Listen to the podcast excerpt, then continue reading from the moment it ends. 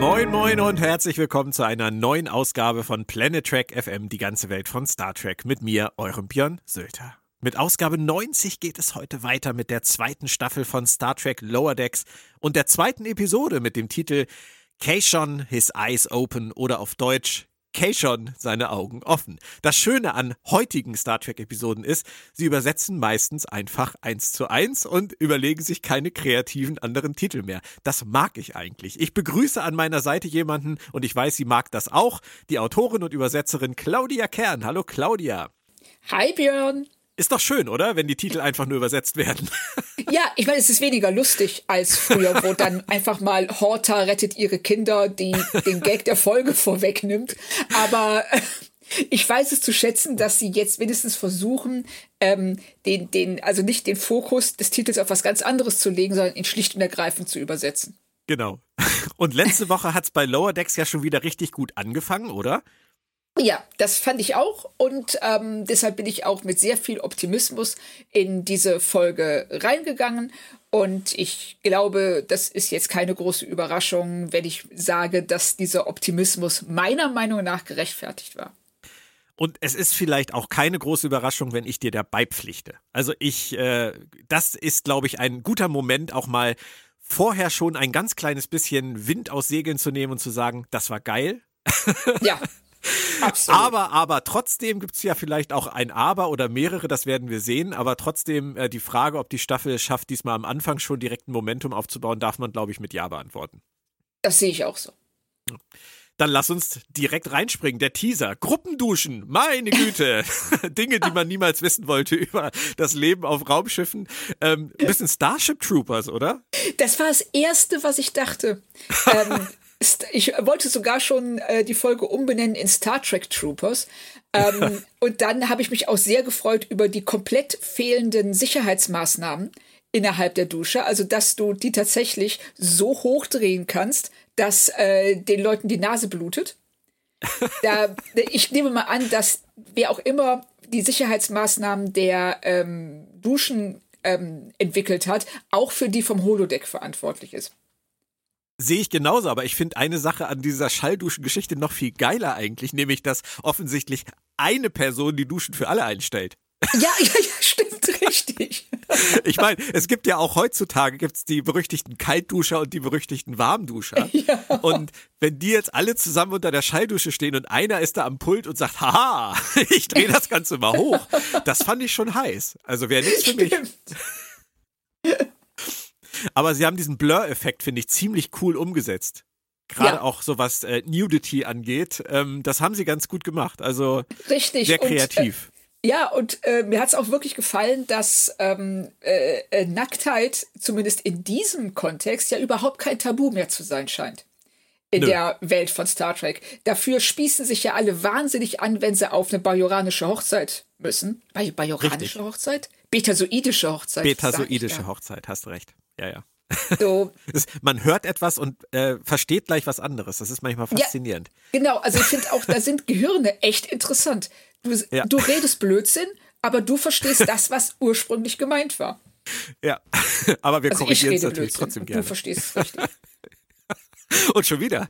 Ich habe ja. dich nicht korrigiert, weil ich genau wusste, was du meinst.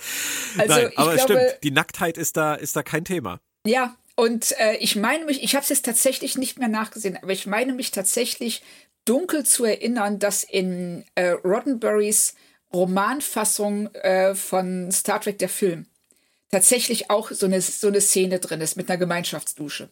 Oh, das müssten wir tatsächlich nochmal recherchieren. Ja, ich wollte es noch nachgucken, aber ähm, wie es halt dann so ist, dann äh, auf einmal war der war Podcast-Zeit ja. und ich habe natürlich nicht nachgesehen. Ding dong, da war der Björn dran, dann hast du. Ich verstehe das total. Nach dem Vorspann habe ich dann das erste Mal, glaube ich, bei Lower Decks so richtig gedacht, das ist jetzt volle Kanne mein Star Trek Logbuch des Captains. Und weißt du, es beginnt einfach so. Das Schiff fliegt so rein und wir erfahren, worum es geht. Und dann sitzt der Counselor, der ist ja auch sehr speziell hier auf der Cerritos, sitzt neben dem Captain genauso wie Troy, früher immer neben Picard. Fand ich total geil. Ja, ich fand es vor allen Dingen schön, dass äh, Miglimoo, heißt er doch, glaube ich, ne? Dr. ja, du kannst das besser aussprechen als ich, ja. dass ähm, er, genau wie Troy, anscheinend keine Uniformpflicht hat. Er ja. einfach anziehen kann, was er will. Ja. Kleidet ihn ja auch, also gar ja, keine Frage. Er sagt dir auch an irgendeiner Stelle später, ja, äh, ich glaube, sie fühlen etwas. Und zwar hat er auch sehr schön Troy gechannelt. Ja, ja, er sagt ja auch, dass äh, mit Data, dass, dass er gar nicht versteht, dass immer alle irgendwie Data was Böses ja. wollten. Der wollte doch nur fühlen. Das war's, genau, das richtig. War's. Achso, genau, ja. die meinst du, ja. Nee, das, das fand ich sehr, sehr schön. Das fand ich so richtig schön oldschool-trackmäßig. Und dann kommt noch das Thema der Folge, was wir uns dann, äh, was uns dann auch noch erzählt wird, nämlich wir treffen auf die Sammlergilde. Wie geil. Also ich dachte nur so, ja. Kivas fucking Fajo. Ich meine, das ist einer von den Namen, die ich nie vergessen werde. Kivas Richtig. Fajo. Wer Kivas kennt Fajo ihn nicht? genau, und ich werde auch nie vergessen, dass er von Soul Rubinek gespielt wird. Ja, und der wurde ja auch schon erwähnt im, im, im Spaß. Also wir hatten, ja. ähm, wir hatten die Ruby Doo als Schiff und wir hatten einmal eine, eine, sag ich mal, Verhohnepiepelung des Namens Saul Rubinek in Lower Decks. Also ja. sie greifen es immer wieder auf. Das ist Wahnsinn. Richtig. Ja. Also das, ähm, und es ist natürlich dann auch ein sehr schöner, ähm, äh, so, so, so ein Spagat zum Fandom hin und zu den Sammlern im Fandom, die ja auch ähm, ja. Statuen und Actionfiguren und Bilder und ähm, wo man also durchaus zu dem, was wir dann an Bord des Transporters sehen, gewisse Parallelen ziehen kann zu, ich sag mal, dem Wohnzimmer von Leuten, die ich garantiert nicht kenne. Nein, ich auch nicht. Nein, das ist total schön, dass sie das wieder ausgepackt haben. Und ähm, was ich auch total geil fand, war, Kivas Fajo ist ja schon, wie gesagt, einer dieser Namen, die man nicht vergisst. Und dann heißt der hier verstorbene Sammler, heißt Kerner Hautze. Und ja. der Typ, der uns da willkommen heißt auf dem Schiff, heißt Sigi. Ja, ja, genau. Ich glaube, diese drei Namen werden ab sofort untrennbar voneinander sein. Ja, das denke ich auch. Also, was es auch einfach perfekt zusammenpasst. Und auch da machen sie sich halt die Mühe, genauso schräge Namen sich auszusuchen. Das finde ja. ich, dass sie das alleine beobachtet haben, dass es nötig ist, dass die halt nicht irgendwie 0815 heißen, finde ich toll. Ja, und dass sie auch darauf verzichten, irgendwelche ähm, Apostrophe und Klickgeräusche in die Namen einzubauen. und dann, dann kommt noch der Auftritt von der Figur, die jetzt in der ersten Folge noch abwesend war, ähm, aber es musste natürlich sein, der neue Sicherheitschef. Und äh, der heißt Keishon. Und wir haben ja schon gesagt, wir finden es geil, dass sie die Tamarianer ausgepackt haben, oder? Ja, auf jeden Fall. Und was ich auch sehr, sehr geil finde, ist, wie sie mit der Sprache von denen umgehen. Puh. Das, ne? Du weißt, was ich meine. Nee, überhaupt nicht. Ach so, also. An der Stelle, Claudia, kommt das dickste Aber, das ich hier zu vergeben habe. Oh, okay. Ich hatte mich schon gefragt, was dir nicht passt. Ich wusste, irgendwas passt dir garantiert nicht. Und, aber damit hatte ich jetzt nicht gerechnet. Sag ja, mal. und na, das ist, nein, ich glaube, da, da will ich den Spannungsbogen noch ein bisschen, äh, ein bisschen länger spannen, äh, weil das, das ist ein Thema. Das ist wirklich ein Thema. Ich finde diese Folge 25 Minuten wirklich hammer, hammer, hammer, hammer geil. Ja. Aber, aber, aber, aber. Ich habe da so ein dickes Aber und du offensichtlich nicht. Und ich finde das mega spannend. Deswegen verschieben wir das, bis ah. Kay schon das nächste Mal auftaucht, okay? Okay. Das muss jetzt ein wenig köcheln. Wir wechseln ja, auf die okay. Titan zu Bäum Bäum. Und ähm, was ich da total geil fand, war, wie sie die Titan ausgeleuchtet haben. Ist dir das aufgefallen? Nein. Echt nicht? So, nee, ich glaube nicht. Das ist, die, die Cerritos ist ja so hell ausgeleuchtet, so wie die Enterprise D in der Ach so, Serie. ja, ja, ja, stimmt. Und die Titan die ist ausgeleuchtet wie die Enterprise D und E in den Kinofilmen. Ja, so dunkel. Jetzt, jetzt, also es ist mir tatsächlich nicht aufgefallen. Jetzt, wo du es sagst, merke ich es natürlich. Ja. Ähm, und es stimmt, also die machen schon alleine visuell den Bruch zwischen den äh, ja, Kulturen, den Schiffskulturen total deutlich. Ja, und die haben ja auch die anderen Uniformen. Das ist ja, ja. auch dieser Gag. Wir haben hier eine, eine Seriencrew auf der Cerritos und wir haben hier eine eine Kinocrew im Prinzip Ja, mit genau. der Titan, die auch viel krassere Sachen erlebt. Die viel Ja. mehr Action, Krise, alle total professionell und auf den Punkt und so. Das finde ich, das finde ich einfach mega geil zu sehen. Ja, und ich äh, fand auch sehr, sehr schön, wie du äh, an den Gesichtern siehst. Alle sind so total konzentriert und haben richtig Bock drauf. Und dann siehst du, weil du die ganze Zeit die Brücke von vorne betrachtest, äh, diesen völlig panischen Bäumler, Ja. der da sitzt und, ähm, und du merkst schon, der weiß nicht, was er machen soll. Er, er befolgt zwar die Befehle, die, die ihm gegeben werden, aber äh, du hast so den Eindruck, er klammert sich da verzweifelt irgendwie dran und versucht, nicht ähm, zurückzubleiben, keinen Fehler zu begehen. Und ähm, also du hast immer noch schon, wie in der ersten Folge, ganz klar den Eindruck, er fühlt sich da nicht wohl, er gehört da nicht hin. Ja.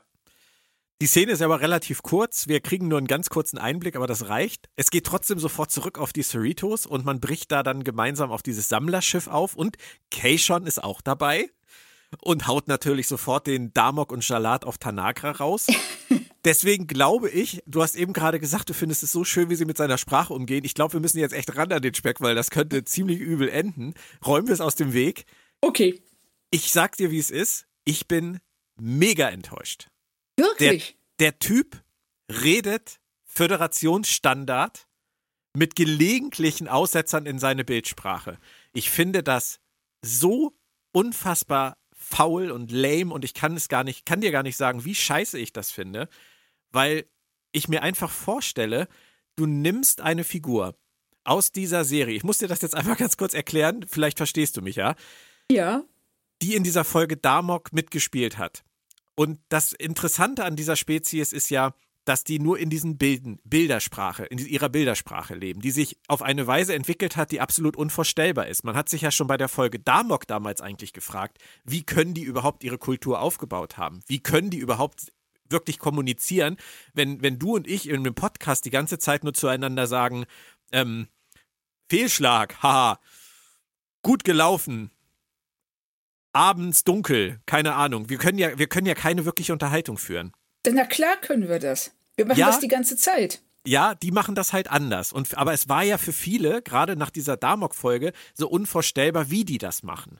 Wie die das entwickelt haben, weil die eben in diesen, in diesen Gleichnissen oder nicht in Gleichnissen reden, sondern wie Troy ja auch sagt, du weißt einfach nicht Romeo und Julia, was es zu bedeuten hat, wenn du nicht weißt, wer Romeo und Julia sind und warum die was mit dem Balkon gemacht haben. Das muss man ja alles lernen. Und jetzt bringen sie diesen Tamarianer in diese Serie.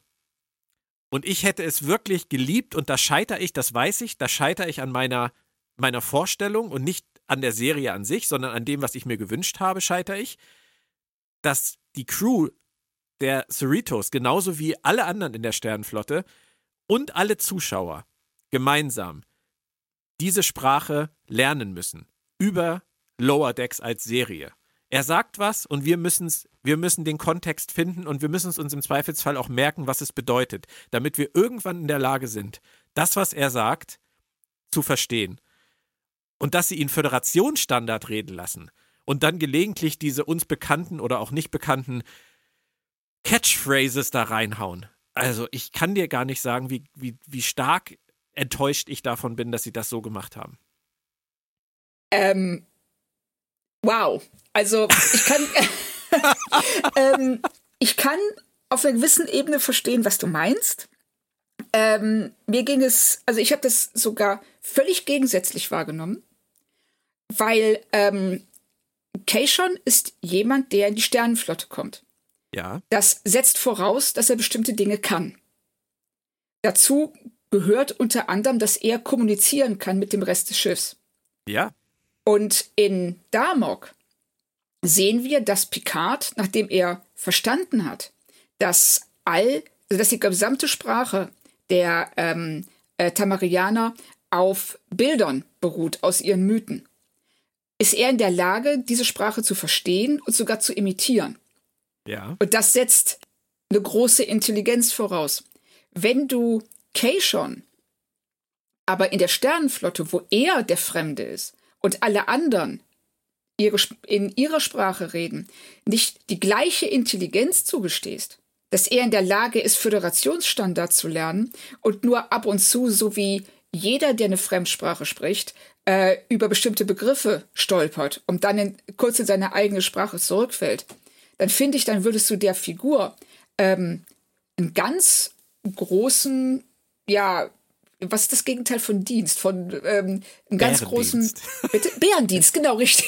ich, hätte vielleicht doch, ich hätte vielleicht doch vor dem Podcast einen Kaffee trinken sollen, oder? Ähm, also jetzt der Figur einen ganz großen Bärendienst erwiesen. Weil du ähm, ihr, also weil du Kay schon unterstellst, dass er etwas nicht kann, was für Picard innerhalb von 24 Stunden lernbar war. Okay. Du hast mit allem recht, was du sagst. Aber. Und im Kontext einer, einer Dramaserie, einer Realserie würde ich das wahrscheinlich sogar größtenteils unterschreiben. Aber wir haben hier eine ganz, ganz besondere Serie und eine ganz besondere Situation. Und ich glaube, auch darüber hinaus, dass Lower Decks keine gewöhnliche Star Trek-Serie ist und vieles sowieso ein bisschen lockerer nimmt, hätte ich die Message auch schön gefunden, dass er das gar nicht muss. Weißt du, das ist eine ganz besondere Kultur, die damals in dieser Folge Damok auch angesetzt wurde als so fremdartig, dass man noch nie sowas in der Art kennengelernt hat. Deswegen Was ja per se schon ein bisschen albern ist. Ja, natürlich. Und natürlich, natürlich ist es das. Und wie sich diese, diese Sprache entwickelt haben soll, da kann man auch noch stundenlang drüber diskutieren. Aber man hätte ihm diese, diese Besonderheit, denke ich, auch einfach lassen können. Und es als Message drüber stellen können, dass es möglich ist, in der Sternenflotte ähm, für ihn mögliches Dienst zu tun, weil alle anderen sich auch auf ihn einstellen können, weil man ihm diese Besonderheit, die wirklich so besonders ist, dass man sie zunächst gar nicht verstehen kann, lässt. Und dass ja, alle gemeinsam, ich weiß, was du meinst, ich weiß, was du meinst, äh, das ist total logisch, dass er sich angepasst hat. Ja, ich finde es auch einfach für ihn als Figur ähm, ähm, sehr viel positiver zu zeigen, dass er beide Kulturen, sich, sich in beiden Kulturen bewegen kann und ähm, sich nicht auf seine zurückziehen muss. Ich kann, aber ich verstehe deinen Ansatz. Also wir betrachten die, dieselbe Situation aus zwei verschiedenen Blickwinkeln. Und ich verstehe deinen Blickwinkel total, weil du hast ja auch recht mit allem, was du sagst. Es wird ihm als Figur gerecht. Sonst müsste man sagen, warum hat er das nie gelernt? Warum ist er in die Sternflotte gekommen und wollte die Sprache nicht lernen? Man, hätte, man kann auch fragen, warum schafft es der Universalübersetzer auch nach Jahren nicht, ähm, die tamarianische Sprache so umzusetzen, dass er sich besser mit den Leuten unterhalten kann, weil das bei jeder anderen Kultur ja auch funktioniert. Ja. Da gibt es so viele Punkte, die für deine Argumentation sprechen. Das weiß ich, das verstehe ich alles. Mir geht es darum, dass ich der Meinung bin, du hast hier wirklich ein, eine so spezielle Figur aus einer so speziellen Kultur, die einen wahnsinnigen Zauber mit sich bringt durch diese eine einzige Folge, in der wir nur einen ganz, ganz minimalen Einblick in diese Kultur gekriegt haben. Und sie machen damit in der ersten Folge, in den ersten fünf Minuten, machen sie meiner Meinung nach alles, was diesen Zauber mitbringt, was dieser Zauber mit sich bringt, machen sie kaputt, indem sie ihn einfach nur Föderationsstandard brabbeln lassen und diese One-Liner, Chaka, Damok, Temba seine Arme weit, haha, haben wir gelacht, in irgendwelchen Nebensätzen abhandeln. Ich persönlich finde das einfach schade, weil ich finde, der Witz ist weg. Der ist jetzt nach einer das, Folge weg. Und, das finde ich ähm, gar nicht. Okay. Aber Nee, sag, äh, du warst ja nicht fertig, Entschuldigung. Ja, doch, grundsätzlich schon, weil ich hätte mir halt einfach einen anderen Ansatz gewünscht. Ich hätte mir einfach wirklich diesen, diesen Völkerverständigungsansatz gerade bei dieser Kultur gewünscht, zu sagen, wir machen das zusammen. Wir verstehen ihn. Wir verstehen ihn so, wie er ist. Wir verstehen ihn so, wie er spricht. Da geht es nicht darum, ob er sich einstellen müsste, ob er lernen müsste, ob der Universalübersetzer müsste, müsste, müsste. Nein, wir verstehen ihn so, wie er ist. Weil er so also, ist, wie er ist. Ähm, ich muss dir kurz bei dem Wort muss widersprechen, weil ähm, Keishon ja offensichtlich das nicht musste. Er musste kein Föderationsstandard lernen. Er musste nicht in die Sternenflotte eintreten. Er hat beides getan, um, weil er es wollte. Genauso, ja. ähm, du musst kein Englisch lernen, Nein. aber äh, dir eröffnen sich sehr viele Horizonte, wenn du Englisch kannst oder eine beliebige andere Sprache. Und so ist es ja bei ihm auch. Und ich finde alleine, dass er in der Lage war, diese neuen Horizonte sich zu eröffnen, sagt schon sehr viel über die Figur.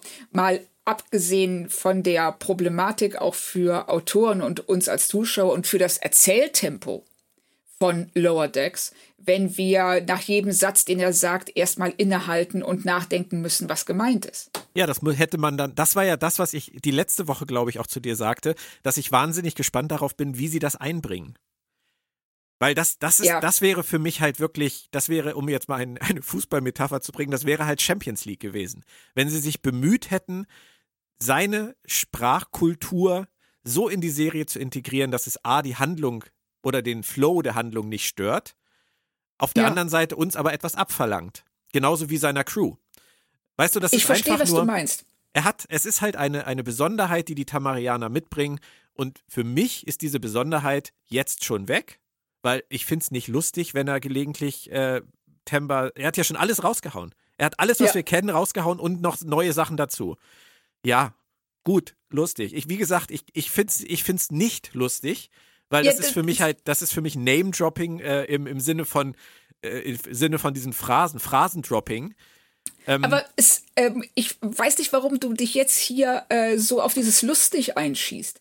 Ich hatte gar nicht den Eindruck, dass das als ähm, Schenkelklopfer gemeint war, sondern einfach nur, dass er ähm, eben über bestimmte Dinge stolpert, weil er die Worte nicht kennt auf Föderationsstandard und sich deshalb auf seine Sprache zurückbezieht. Mhm. Ja. Also das ähm, hatte ich jetzt nicht den Eindruck, dass das jetzt unbedingt als Witz gemeint ist, sondern tatsächlich als etwas, mit dem sich jeder schwer tut, der in der Fremdsprache redet. Dann werden wir einfach mal abwarten, wie sie das über die weiteren acht Folgen dieser Staffel entwickeln. Ob sie es schaffen, aus Kay schon eine Figur zu machen, die uns als Figur interessiert.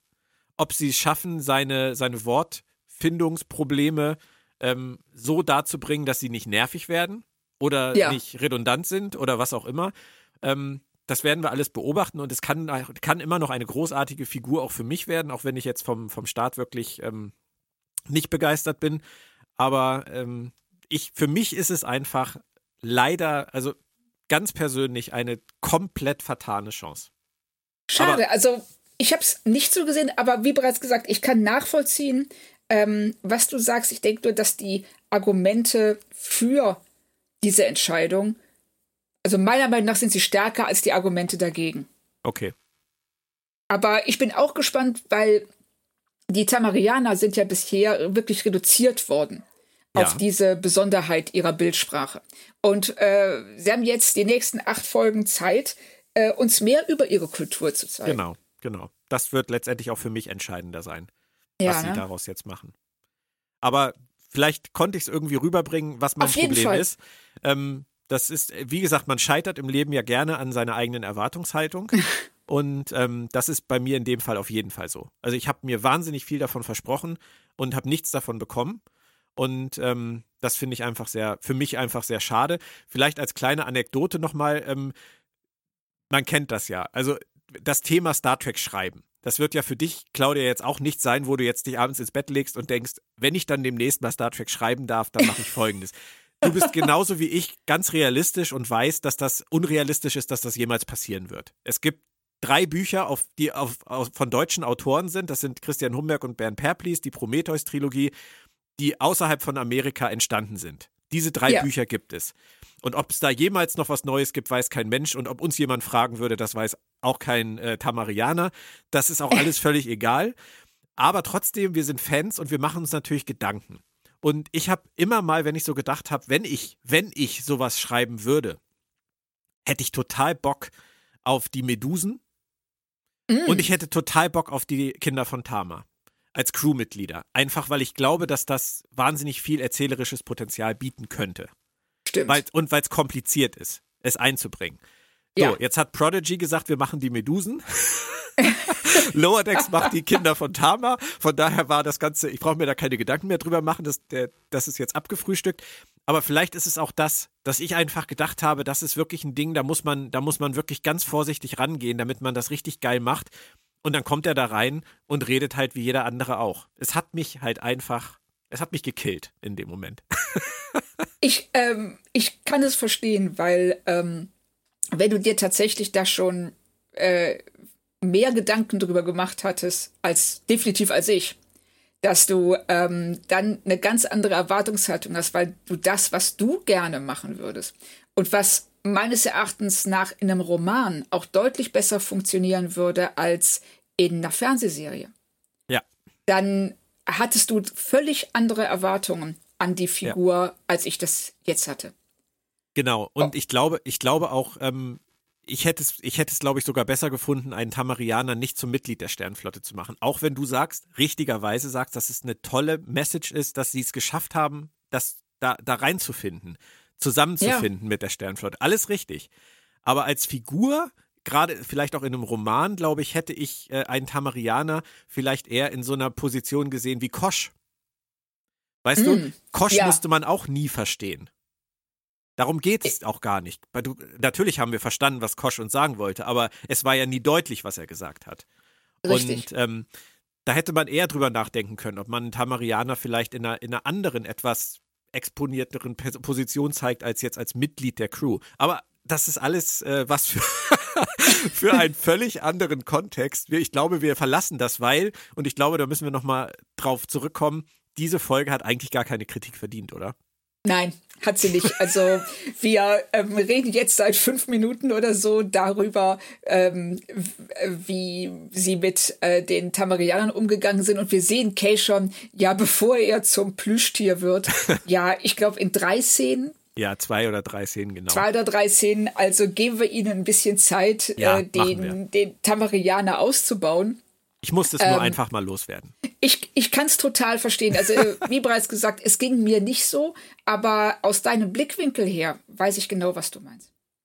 Dann würde ich sagen, gehen wir zurück aufs Sammlerschiff, denn alles, was auf diesem Sammlerschiff passiert, kann man das zusammenfassen als Fest für Trekkies?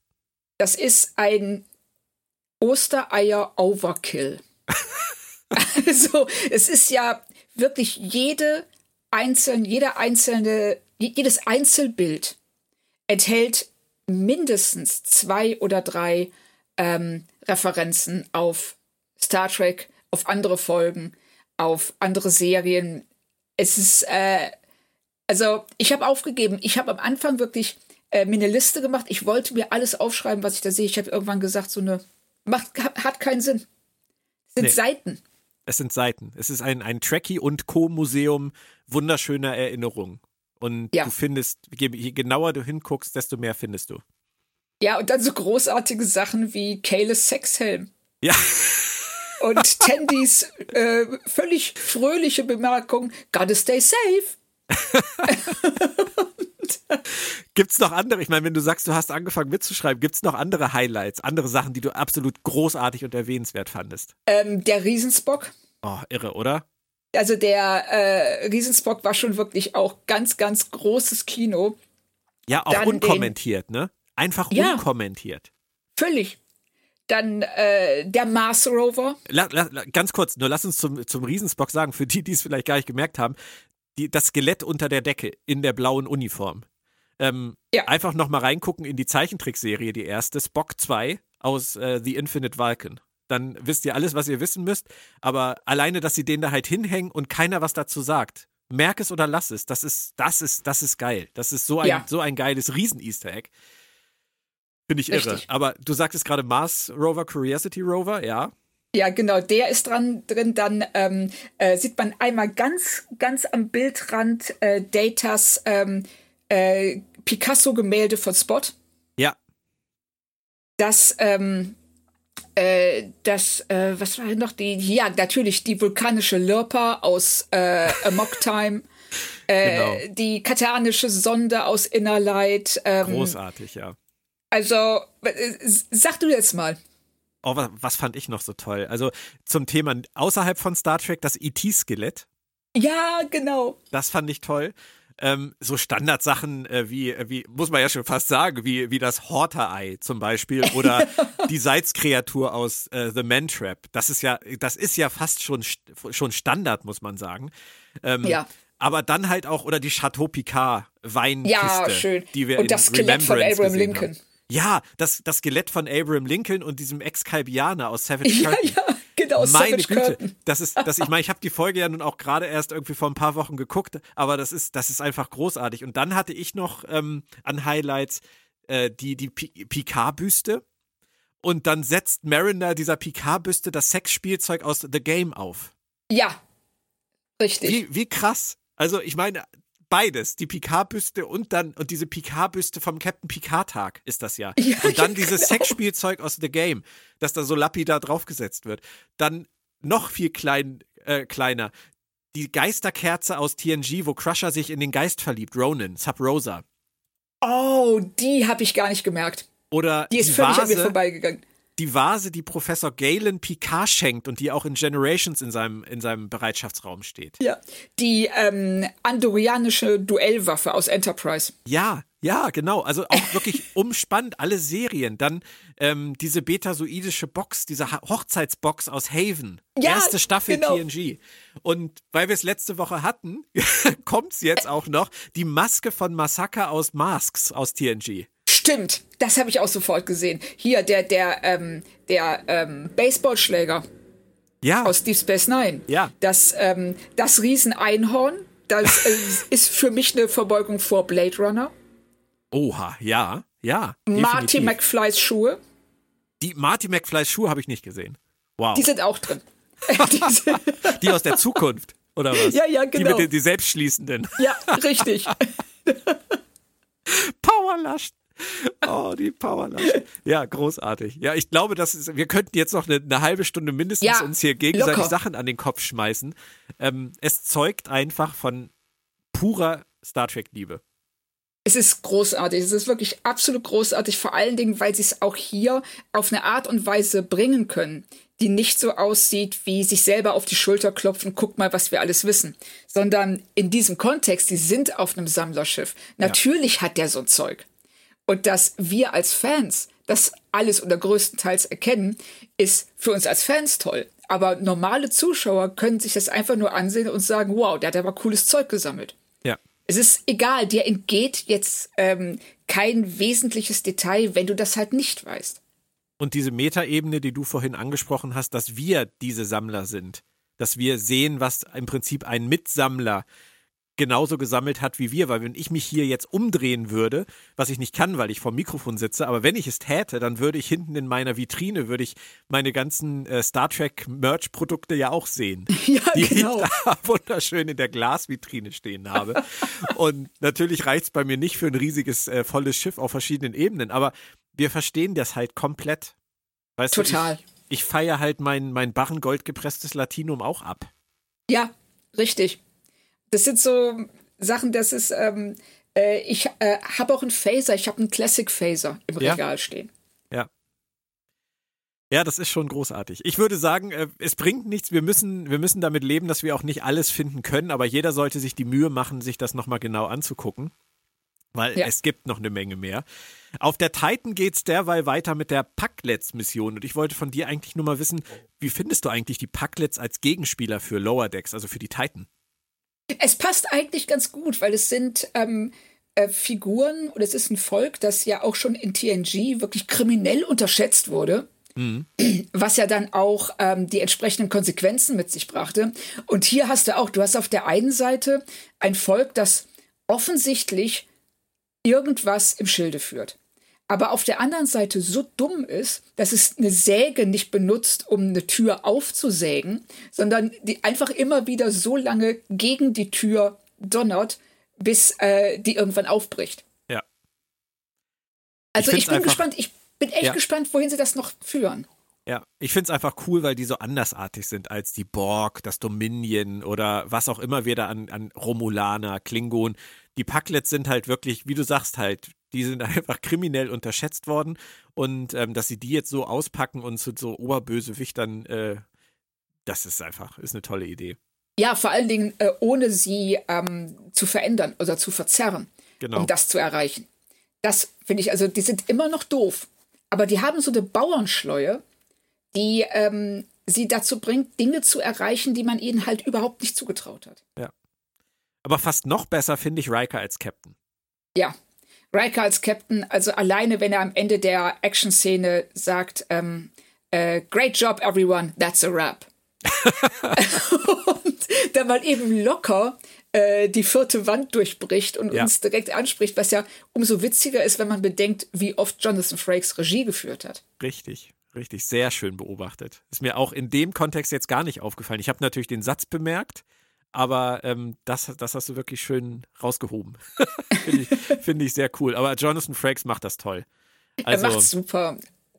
Und ich finde auch Riker, äh, alleine, dass er kein einziges Mal normal irgendwo stehen kann, sondern immer den Fuß entweder aufs Sofa stützt, auf seinen Schreibtisch. Also immer das, so diese klassischen ähm, Frakes-Mannerismen auch übernommen ja. hat. Mhm. Nee, finde ich, finde ich auch wirklich toll. Also da hätte ich, da könnte ich auch mehr von sehen. Aber da müssen wir nachher nochmal drauf eingehen, ob wir das werden, weil da gibt es ja noch so ein Thema in der Folge. Ja. Ähm, aber auf der Cerritos geht derweil erstmal nicht alles glatt. Also es ist nicht nur Sightseeing im Museum, sondern es muss natürlich ein bisschen Action her. Das kennen wir auch von Deep Space Nine. Nicht Minute 35, sondern hier ist es halt irgendwie Mitte der Folge. Ähm, der gute Kerner Hautzer, der hat noch ein Holoass im Ärmel und äh, alles kippt ein bisschen. Aber dann räumen die Autoren Kay schon erstmal nach knapp acht Minuten wieder aus dem Weg und machen ihn zur Puppe. Du hast das schon erwähnt, fand ich auch irgendwie ein bisschen schräg. Neue Figur, gleich mal zur Puppe gemacht. Ja, also das muss ich auch sagen. Da habe ich auch ähm, kurz drüber nachgedacht, weshalb sie ausgerechnet ihn genommen haben und nicht eine Figur, die wir schon kennen. Ja. Und da habe ich auch nicht so richtig eine Antwort drauf. Also klar, sie wollten die äh, Dynamik zwischen ähm, äh, Mariner und Jet auf der einen Seite und Rutherford und Tandy auf der anderen Seite haben. Und da hätte Kay schon gestört als jemand, der das nicht weiß. Und es war schon niedlich, wenn die die ganze Zeit mit diesem Teddybär im Arm rumlaufen ja. und den fast noch zerreißen in ihrer, ja. ähm, äh, in, bei ihren Streitgesprächen. Ähm, aber ich fand es auch ein bisschen unglücklich. Neue Figur einführen, weg. ja, genau. Das ist so, als würdest du, ich, ich sag mal, in, ähm, als hättest du in ähm, Star Trek Riker, Riker eingeführt und den dann direkt nach fünf Minuten ins Koma gelegt. Ja, genau. Aber gut, nehmen wir es einfach mal so zur Kenntnis, es hat ja nicht gestört. Der Rest äh, muss ums Überleben kämpfen. Man muss ehrlich sagen, alles, was auf diesem Sammlerschiff passiert, wenn man jetzt mal das wegnimmt, was wir merken, weil wir Star Trek so gut kennen, ähm, bleibt eigentlich nur eine generische Action-Sequenz, oder? Ähm, jein. Also es okay. ist sicherlich die ähm, Action-Momente an sich sind generisch, aber die Dynamik zwischen den Figuren ist es nicht. Das stimmt. Und, ne? Und, das, und dazu dienen ja auch diese Action-Momente, um klarzumachen, zum einen, wie sehr sie sich, wie sehr sich auch Mariner, die sich ja eigentlich so komplett gegen Hierarchien zur Wehr setzt und äh, sich nicht als Befehlsempfängerin sehen will, auf der anderen Seite sich sehr wohl dabei fühlt, andere herumzukommandieren und mhm. Befehle zu geben, bis ja. zu dem Punkt, wo Tandy und Rutherford sich nicht mal trauen, ihre eigenen Ideen einzubringen, die ja besser sind als die, die Mariner und Jet hatten. Das finde ich ist auch eine sehr schöne Beobachtung der Folge, dass die beiden am Ende einfach sagen, ihr habt doch das Kommando unter, untereinander genau. ausgemacht. Da haben wir uns rausgehalten. Richtig, und das finde ich echt toll, weil das auch so viel aussagt darüber, wie ähm, die Sternenflotte eben dann auch wiederum nicht so richtig funktioniert als angeblich nicht militärische Organisation, die aber trotzdem komplett in diesen militärischen Befehlsketten gefangen ist. Ja, stimmt. Und vielleicht wird es für Mariner ja auch noch Auswirkungen haben, weil sie sich ich immer doch schon. ein bisschen dagegen sträubt. ja, also ich denke, dass sie, äh, dass äh, für sie diese Staffel ähm, vor allen Dingen aufzeigen wird, wie dass ihre Taten Konsequenzen haben. Und mhm. dass äh, sie jetzt, da sie mehr Verantwortung übernimmt, sich nicht mehr so verantwortungslos verhalten darf und so leichtsinnig wie in der ersten Staffel. Zur Struktur kann man sagen, A-B-Handlung, aber es gibt auch noch eine C-Handlung, das ist ja auch typisch Star Trek und das in 25 Minuten ähm, mit Captain Freeman, die sich laut äh, Evaluierungsbögen ähm, zu sehr einmischen soll und dann ganz stur und bockig auf der, äh, auf der Brücke sitzt und sich jetzt gar nicht mehr einmischt und nicht mal mehr fragt, wie es läuft. Ähm, ich fand das ganz hübsch eigentlich. Fand ich auch. Also es ist so ein, äh, es ist beiläufig genug, um ähm, nicht von den beiden Haupthandlungen abzulenken. Aber auf der anderen Seite ähm, zeigt es eben auch, sie versucht es. Sie sagt so, okay, ich, ich bin jetzt trotzig, ich mache jetzt einfach gar nichts. Und dann in dem Moment, wo sie merkt, dass äh, auf dem Sammlerschiff alles aus dem Ruder läuft, dann wieder zurückfällt in ihre bewährten Verhaltensmethoden, so von wegen, hey, Micromanagement ist halt doch gut und ich mag ja. es weiter so. ja, ist halt schwarz-weiß, typisch Chef, ne? Ja, ja, ja, genau. Entweder oder. Ja. Ähm, die Mission der Titan-Leute mit den Packlets, die führt dann, finde ich, noch am Ende zu einer sehr schönen und wahrscheinlich auch sehr wichtigen Szene, nämlich wir stellen schon die ganze Zeit fest, dass die Titan-Leute sehr gefangen sind, so in ihren, in ihren Kriegsspielen, so wie bei Starship Troopers halt. Die sind nicht so die typische friedliche Mission der Sternenflotte. Und Bäumler ist derjenige, der ihnen dann wieder die Mission der Sternenflotte erklärt. Und damit alle ja. begeistert und sagt, wir wollen doch eigentlich forschen. Das mag ich total. Ja, ich finde das auch total süß, dass sie ihn am Ende Enterprise nennen. Ja, toll. Und ähm, dann auch noch, während sie auf dem äh, Anflug der Mission sind, über die Enterprise halt lästern. Ja, ja, hier auf der D, da hatten sie sogar ein Streichquartett und, und ähm, Kindertagesstätten. Haben, ja, und Kindertagesstätten, großartig. Und äh, Bäumler, du siehst sie da hinten sitzen und denken so, ja, aber Moment mal, das ist doch eigentlich das, was ich will. Und, ähm, und das, was die hier machen, ist eben tatsächlich so ein Hey ho, Macho-Gehabe, wir sind die Marines. Ja. Und das passt überhaupt nicht zu dem Bild, was er sich von der Sternenflotte gemacht hat. Nee. Das, das fand ich auch. Also ich fand das echt toll, wenn er sie dann zur Rede stellt und sagt so mal ganz ehrlich, ich finde Streichquartette toll und ähm, ich möchte Sachen erkunden. Ich möchte nicht irgendwo rumrennen und auf Leute ballern. Ja, das ist, das ist die friedliche Mission der Sternenflotte, die wir lieben, die Bäumler liebt und, jetzt muss man halt sagen, die auch offensichtlich McMahon liebt, denn er lässt am Ende ja die zentrale Figur letztendlich einen ganz entscheidenden Satz sagen, nämlich Riker, der zurückblickt auf seine Zeit auf der Enterprise ja. und sagt, damn, I missed that ship. Ja. So, das ist etwas, ähm, er führt ja hier, also McMahon führt ja hier auch beide, ich sag mal, Star Trek Schulen zusammen, indem er zum einen die ähm, äh, klassische äh, TN, TNG und bis zum gewissen Grad DS9 ähm, Schule der harmonischen Weltraumentdeckung ähm, vergleicht mit dem, was, ich sag mal, also für mich ist der Bruch der Dominion-Krieg. Und äh, wir bekommen danach, bekommen wir Picard und Discovery, die eben sehr viel dunkler sind, die sehr viel actionlastiger sind und auch negativer von ihrer ganzen Weltsicht her. Und deshalb guckt natürlich Riker zurück auf seine Zeit auf der Enterprise und sagt, boah, das war so toll damals. Aber er weiß auch, dass seine Aufgabe heute auf der Titan eine ganz andere ist, aber ebenso wichtig. Und es ist ähnlich wie in dem Moment, wo Picard ähm, am Anfang von Insurrection auch ein bisschen geprägt ja schon vom Dominion-Krieg sagt, kann sich noch jemand erinnern, als wir noch Forscher waren? Ja, genau. Und Riker sagt ja auch zu äh, Bäumler am Ende, ähm, genießt diese Zeit, solange sie hält. Ja. Das ist ich, da spricht McMahon, da spricht McMahon jedem Fan, denke ich mal, aus der Seele. Und das Ganze zusammengenommen mit diesem Thema des, ähm, des Museums der schönen Erinnerungen, das ist ja, das, da kann man, das kann man gar nicht genug würdigen als Statement über das, was wir an klassischem Star Trek hier haben und was niemals weggehen wird, was uns Richtig. immer erhalten bleibt. Genau, und er äh, sagt ja auch ganz klar, alleine durch die ähm, Erschaffung der beiden Bäumlers, dass ähm, diese beiden Versionen von Star Trek absolut koexistieren können. Richtig. Dass, dass sie einander nicht ausschließen. Ja.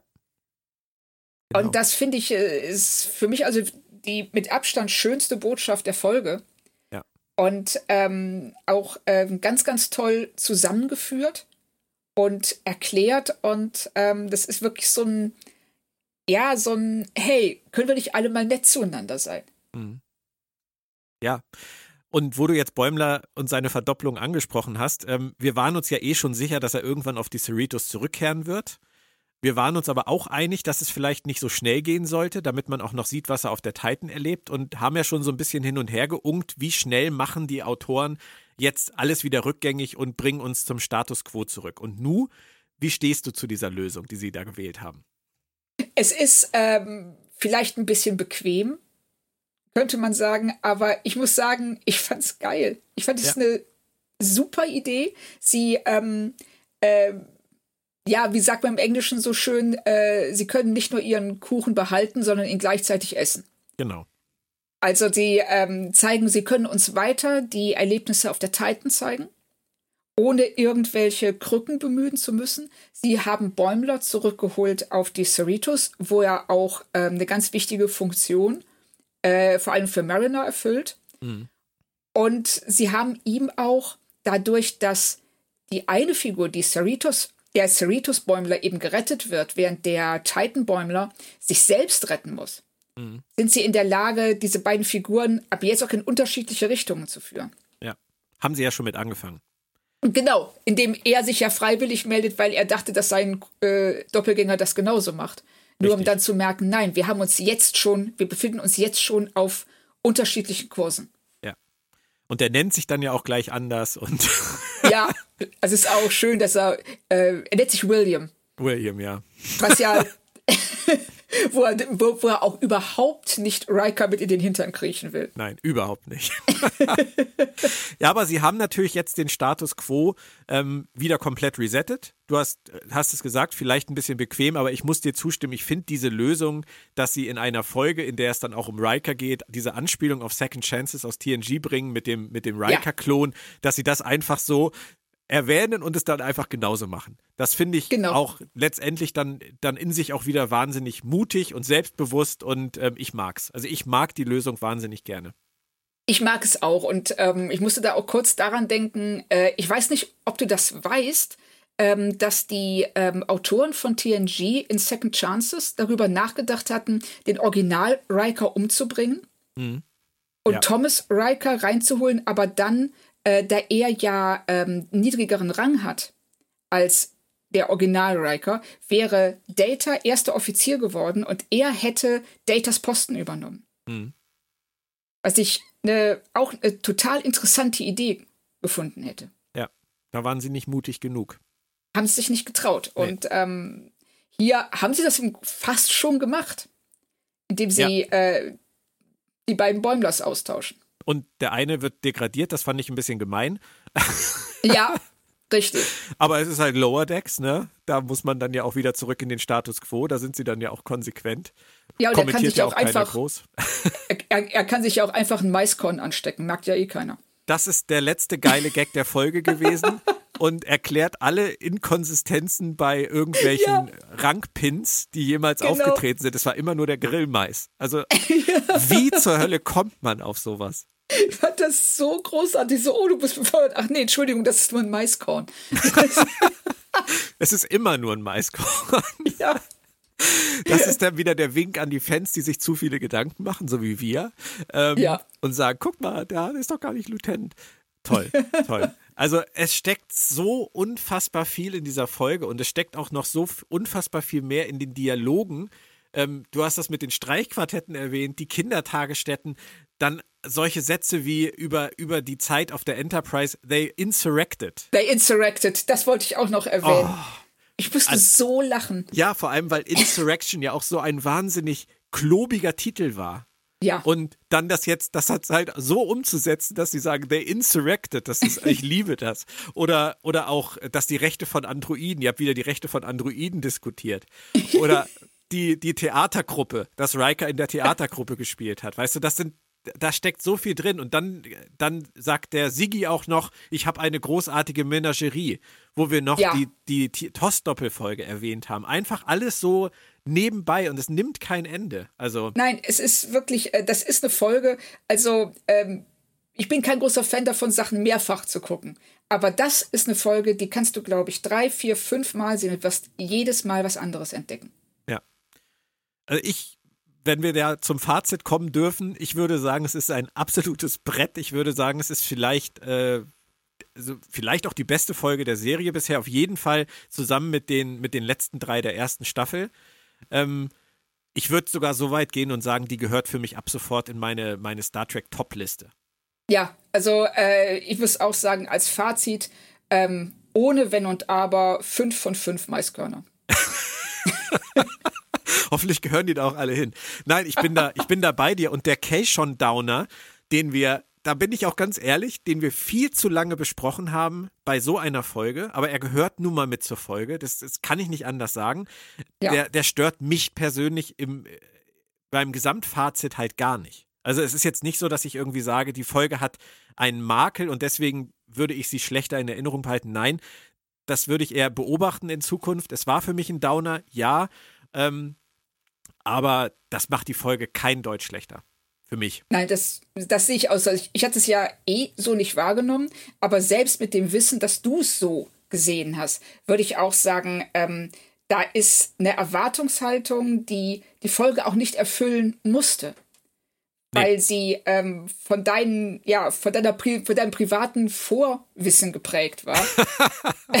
so, das ja. konnte der McMahon ja nicht wissen, dass du Nein. das halt gerne hättest. Er ist halt einen komplett anderen Weg gegangen und der ist ja.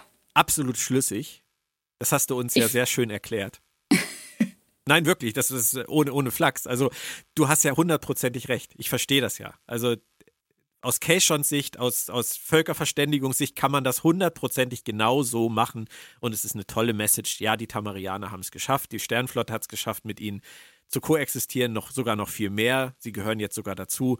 Und ja, das ist, das ist, das ist toll, das kann man so machen. Und der Rest ist in meinem Kopf. ja, richtig. Aber trotzdem würde ich sehr gerne mal einen Tamarianer ähm, an Bord eines äh, Raumschiffs lesen, der sich so verhält, wie du gesagt hast. Ja. Das wäre echt spannend. Vielleicht hört das ja irgendjemand. Ihr da draußen. Ich habe auch noch einen Medusen in der Kiste sonst. Kann ja gar nicht oft genug Medusen irgendwo einbringen. Medusen sind cool. Ja, wir wissen ja noch gar nicht, was Prodigy mit denen macht. Also. Ich bin eh, ich bin gespannt auf Prodigy. Ja. Dann haben wir doch wirklich eine super, super schöne Folge gehabt. Und ähm, das in einer Woche, in der es am Donnerstag weitergeht mit der DS9 Re-Experience und der Folge Dewitt, der undurchschaubare Maritza. Also ich glaube, die Woche, die wird uns länger in Erinnerung bleiben. Ich glaube auch. Also das wird was, das, ähm, also ich habe mich auf Lower Decks tierisch gefreut und wurde nicht enttäuscht. Und ich, es würde mich sehr wundern, wenn Dewitt mich enttäuschen würde. Übermorgen ist es soweit. Ich danke dir auf jeden Fall fürs Zuhören, vor allem bei meinen Ausführungen über Keishon, Claudia. ich hätte es auch verstanden, wenn du einfach zwischendurch mit den Worten Schaka, als die Mauern fielen, aufgestanden wärst. Ich, wollt, ich wollte gerade sagen, Claudia, die Ohren zu. genau. Und auch euch allen da draußen danke fürs Zuhören. Äh, bleibt schön gesund und bis in ein paar Tagen. Tschö. Tschüss.